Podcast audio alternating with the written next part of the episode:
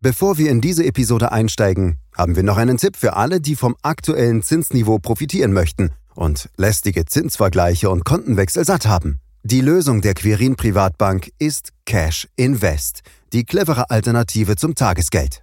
Cash Invest kombiniert verschiedene Geldmarkt-ETFs zu einem Portfolio. Die Kursschwankungen sind sehr gering und die Zielrendite liegt immer sehr nah an den aktuellen Geldmarktzinsen.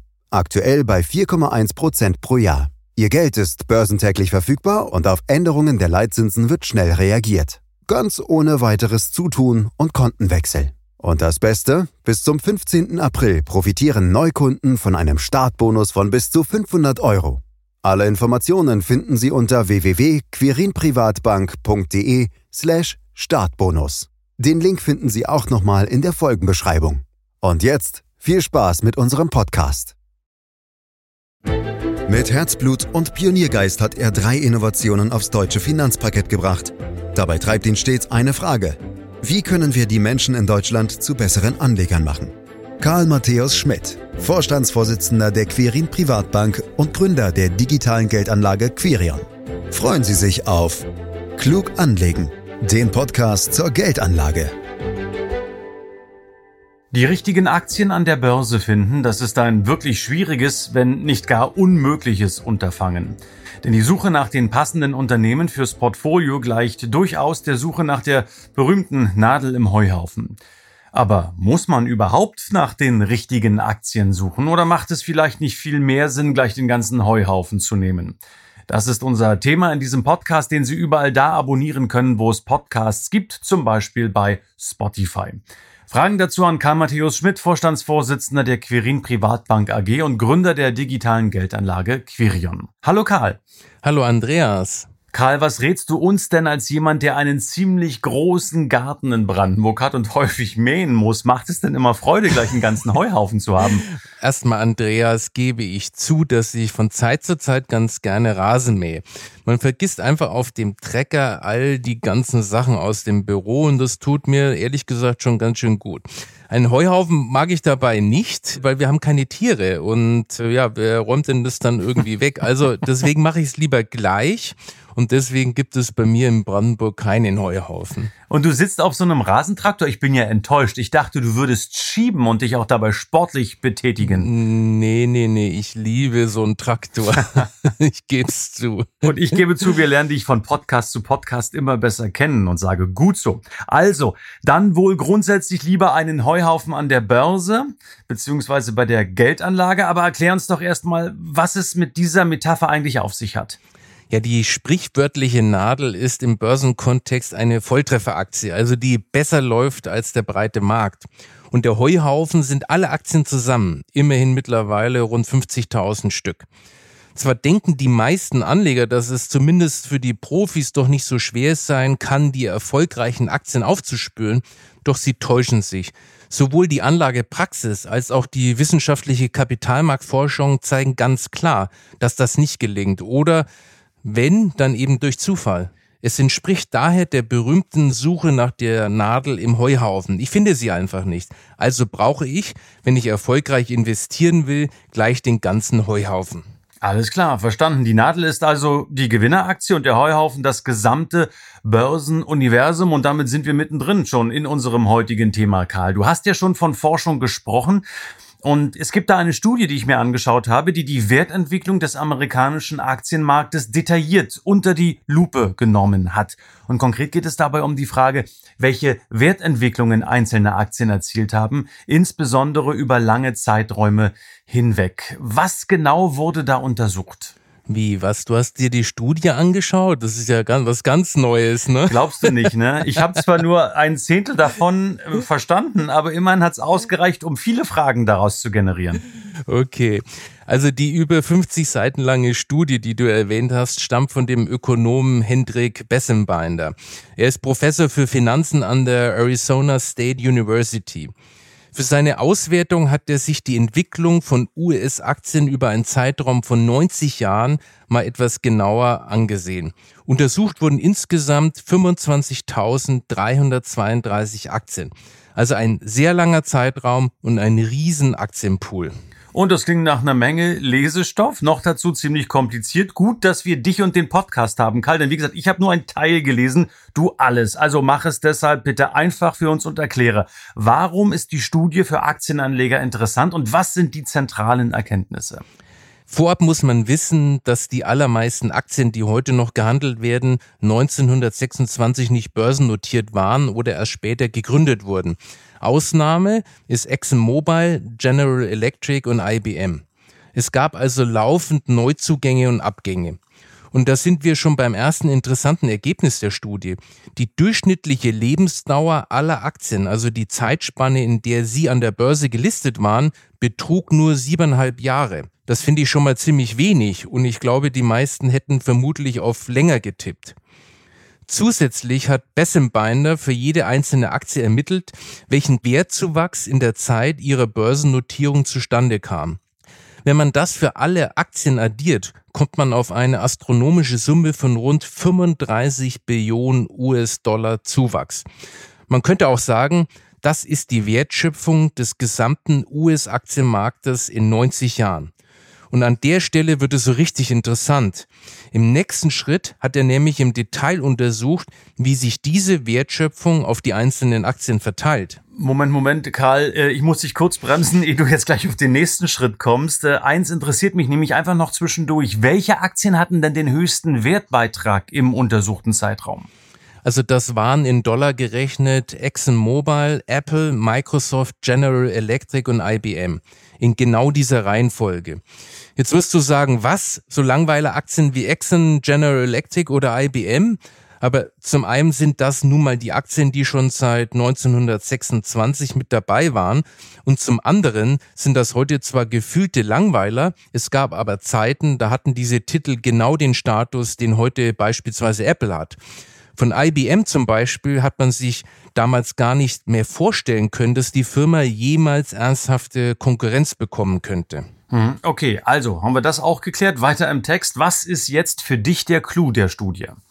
Der Clou ist, dass die gesamte Wertschöpfung von 35 Billionen US-Dollar lediglich mit 1092 Aktien erzielt wurde. Und das sind ja nur 4,31 Prozent aller Aktien. Das muss man sich wirklich auf der Zunge zergehen lassen. Die gesamte Wertschöpfung eines Aktienmarktes wird nur von einem sehr, sehr kleinen Teil aller Aktien erbracht. Die Studie zeigt übrigens auch, dass die Hälfte der Wertschöpfung der 35 Billionen US-Dollar von nur 90 Aktien eingefahren wurde. Und ExxonMobil, Apple, Microsoft, General Electric und IBM bringen es schon auf 10 Prozent.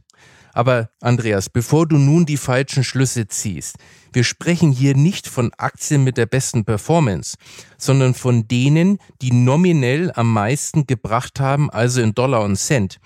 Beides hängt zwar zusammen, aber es ist nicht dasselbe. Stell dir zwei Aktien vor. Eine ist 100 Euro wert, die andere 1000 Euro. Wenn nun beide um 10% steigen, dann ist das bei der ersten eine nominale Wertschöpfung von 10 Euro und bei der zweiten von 100 Euro.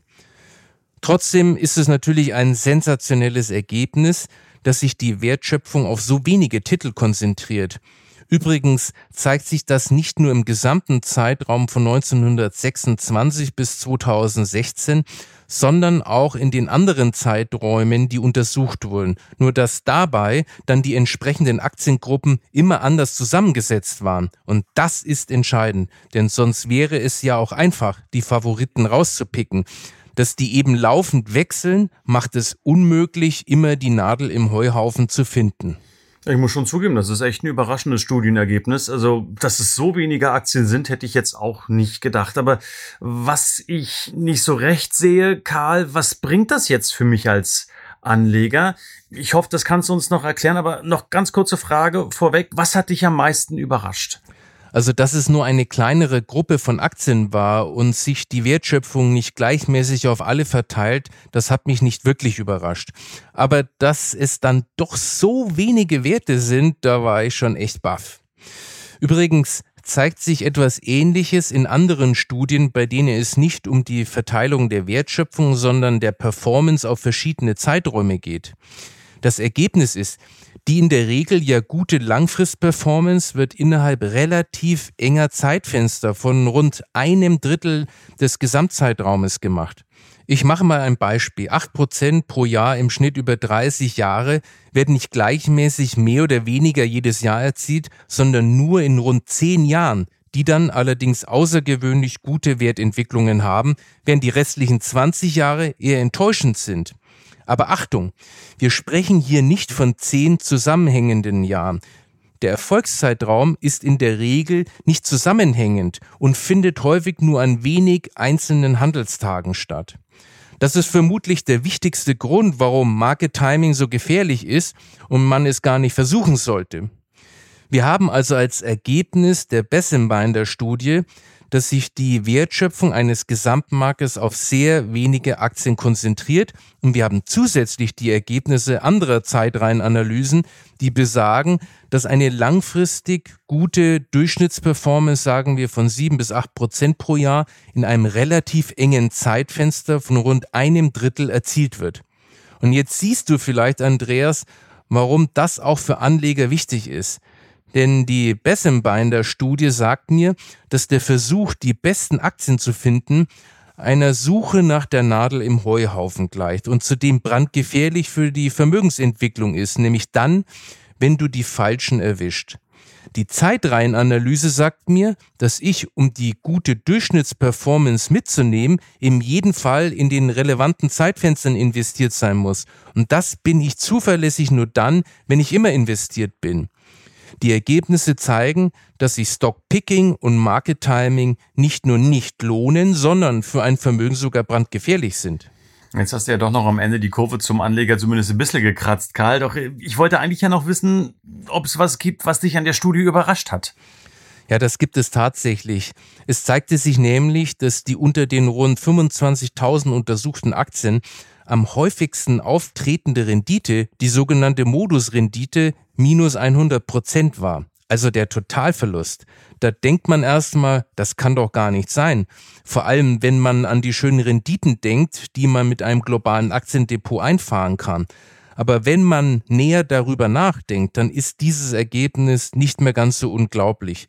Denn es sind ja am Ende schon sehr viele Unternehmen, die von Fortschritt überholt werden und letztlich vom Markt verschwinden. Das deckt sich dann auch mit der relativ kurzen Lebensdauer von 7,5 Jahren, über die wir ja schon gesprochen haben. Trotzdem finde ich das Ganze sehr erstaunlich.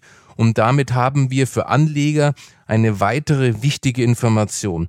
Das höchst wahrscheinliche Ergebnis eines Investments in nur eine einzelne Aktie ist der Totalverlust. Wenn das mal keine Aussage ist, Andreas. Ja, das ist es wirklich, muss ich auch zugeben. Das ist einmal eine echte Erkenntnis, eine echte Aussage zum Thema Investieren an der Börse, Karl. Der untersuchte Zeitraum, du hast es angesprochen, lag ja von 1926 bis 2016. Also das Ende dieser Untersuchung ist schon ein bisschen her. Seit 2016 wiederum aber sind ja vor allem die Tech-Aktien enorm stark gestiegen und haben die Indizes ja auch nach oben getrieben. Heißt das jetzt, dass sich der Konzentrationseffekt in den vergangenen Jahren sogar noch verstärkt haben könnte? Davon kann man ausgehen, Andreas. Schon in der Studie zeigte sich, dass der Konzentrationseffekt in der jüngeren Phase stärker ausgeprägt war als früher. Für mich ist das eindeutig ein Hinweis auf die immer weiter wachsende Bedeutung der Internetwirtschaft. In der dominieren ja tendenziell relativ wenige Unternehmen den Markt und seit 2016 nimmt diese Dynamik ja eher noch zu. Vor allem die Digitalisierung aller Lebensbereiche ist wie ein disruptiver Tsunami, der alles Alte niederwalzt. Alte Industrien werden ersetzt durch neue Technologien. Das haben die letzten beiden Jahrzehnte eindrucksvoll gezeigt und die Entwicklung verläuft progressiv immer schneller. Daraus darf man aber nicht den Schluss ziehen, dass die derzeitigen Tech-Aktien ganz sicher auch die Treiber der Zukunft sein werden. Das wissen wir schlichtweg nicht. Wenn das so wäre, dann wäre das Risiko frei verdientes Geld und das gibt es nun mal nicht an den Aktienmärkten.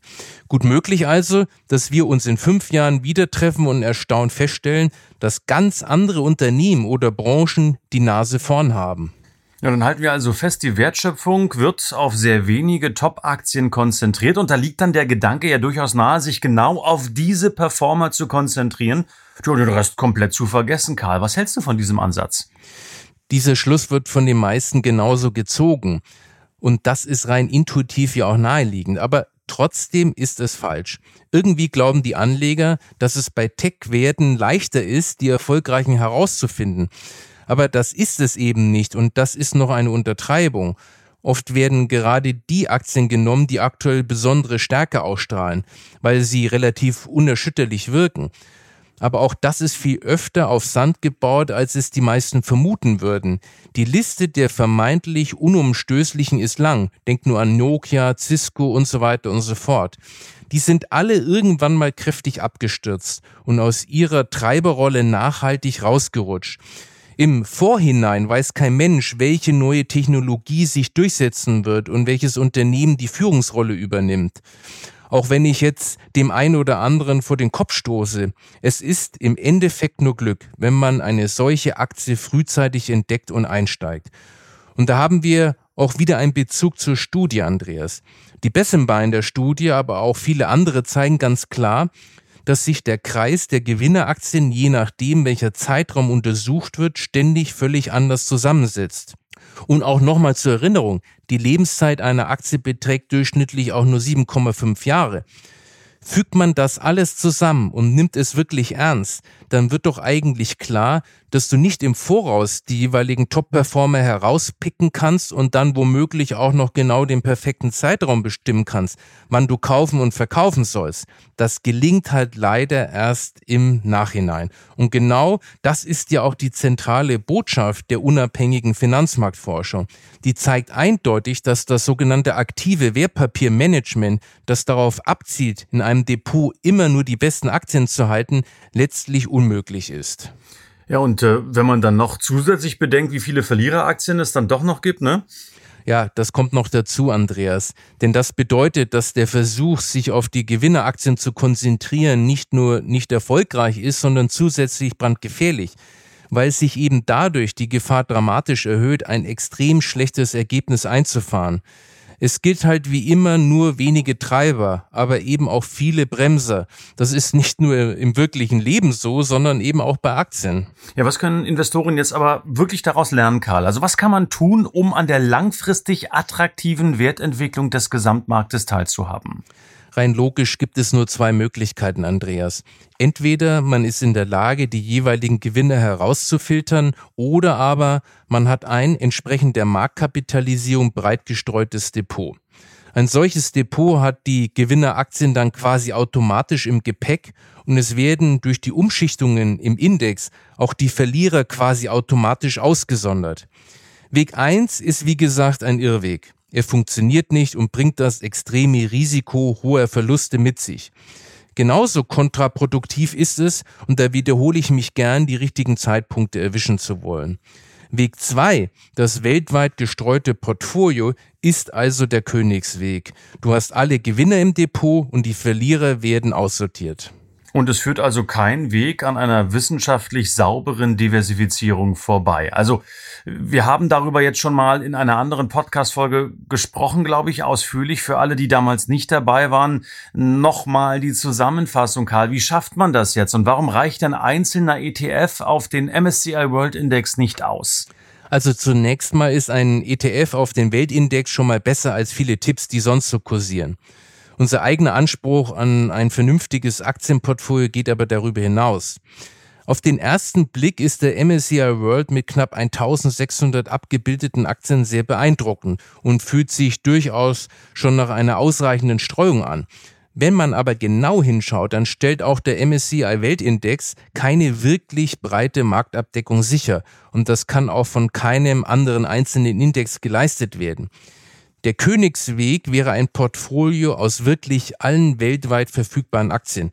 Denn von einem solchen Portfolio ist wissenschaftlich klar erwiesen, dass es hinsichtlich Rendite und Risiko das Optimum darstellt.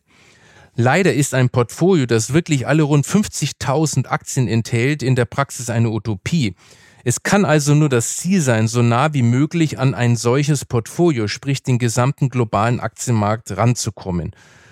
Und mit einem richtigen Mix der relevanten Aktienmarktsegmente kann man das schaffen. Dazu zählen neben großen Standardwerten mit hoher Marktkapitalisierung noch Substanzwerte, Nebenwerte, Momentumaktien und Aktien mit in der Vergangenheit relativ niedrigen Schwankungen. Und in der Hinsicht hat auch der MSCI World Index seine Probleme, denn er ist stark auf die sogenannten Standardwerte fokussiert und bildet dieses Segment auch gut ab. Die anderen genannten Aktienbereiche sind aber nur unzureichend berücksichtigt. Daneben hat er noch weitere Schwachstellen. Er hat eine zu starke Gewichtung in der USA, keine Schwellenländeraktien, zumindest aktuell auch eine extreme Technologielastigkeit. Heißt das jetzt im Umkehrschluss, dass man am besten gleich morgen alle Einzelaktien aus dem Depot werfen sollte? Im Grunde ja, Andreas, das wäre die reine Lehre. Damit würden alle unnötigen Risiken aus deinem Depot fliegen. Andererseits, Andreas, was soll ich sagen? Wir wollen ja nicht unmenschlich sein. Im Anlagealltag ist es sicherlich kein Beinbruch, an ein paar einzelnen Aktien festzuhalten.